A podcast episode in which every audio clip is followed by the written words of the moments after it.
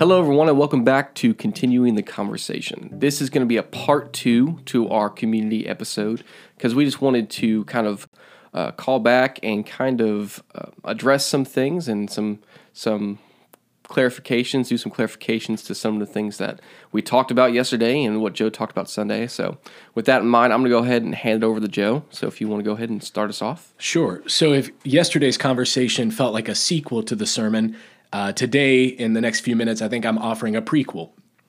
I want to explain how we got to the sermon or what the real meaning or intention behind the sermon was for any who may have misunderstood or if I maybe miscommunicated something along the way. I just want to clarify what was really being addressed. Because in a sermon like that and with a bold illustration at the beginning, it could almost feel that I was telling believers that there's no way to know right from wrong, so we might as well just be nice. Uh, and it's really not not at all what I was trying to say. In fact, I'm, I would argue there is absolutely right and wrong. There is verifiable truth found in sacred scripture, and there's evident reason for any human being to conceptually work through with the day to day issues we wrestle with. So, the groups, the divisions that I brought up in that opening illustration, uh, they weren't just make believe distinctions that are arbitrary and don't matter. Those were real groups and real divisions in life, whether ethnically, religiously, denominationally, uh, politically, or, or, even in platforms and agendas we support or don't support. They were real issues that involve real human beings.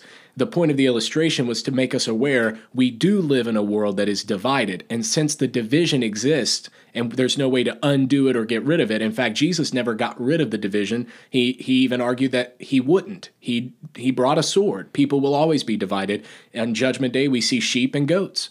There is always division. The question is, how do we treat those on the other side of the divide?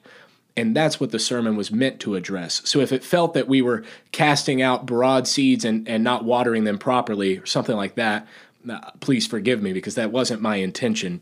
Rather, it was to remind us that there are divisions, and even in our local church, we're not all in agreement on where those divisions are found or who gets to draw that line in the sand.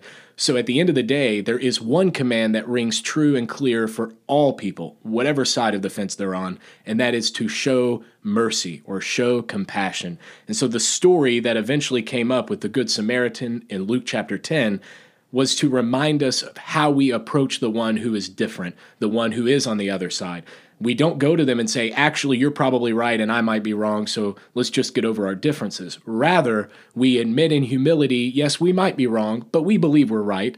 Even still, we will show compassion because what is in that person's heart is not defined by what side of an issue they stand on. That's an image bearer, a child of God. And as we've been saying through this biblical ethics series, the good news of Jesus is that he's come to restore any image bearer who's willing to receive him receive him in faith, obey him, trust in him, pursue him, and you will be redeemed. Your image will be reborn, the image of God within you. And that offer is made to anyone and everyone, whatever side of whatever fence they happen to land on. God can redeem that person. Now, in the process, He may move you from us to them or them to us on these different issues, but at the end of the day, you belong to Him. And that's what makes you intrinsically valuable full of dignity, and it's the reason we have to show compassion to all people, whether we like them or agree with them or not.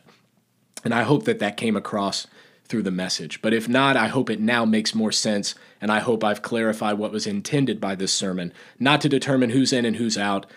Plenty of other sermons will deal with those individual topics and issues and questioning what is true and where we stand on these issues of truth. But this sermon was to remind us how we approach the parties we disagree with.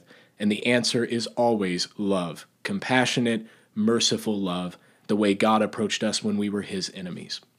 I think that's all I want to say. Thanks for your time. Absolutely. Well, thank you, Joe, for kind of taking your time and clarifying some things that people may have been confused about and just kind of being able to uh, be available for people to you know, ask questions and to seek an- additional answers from you.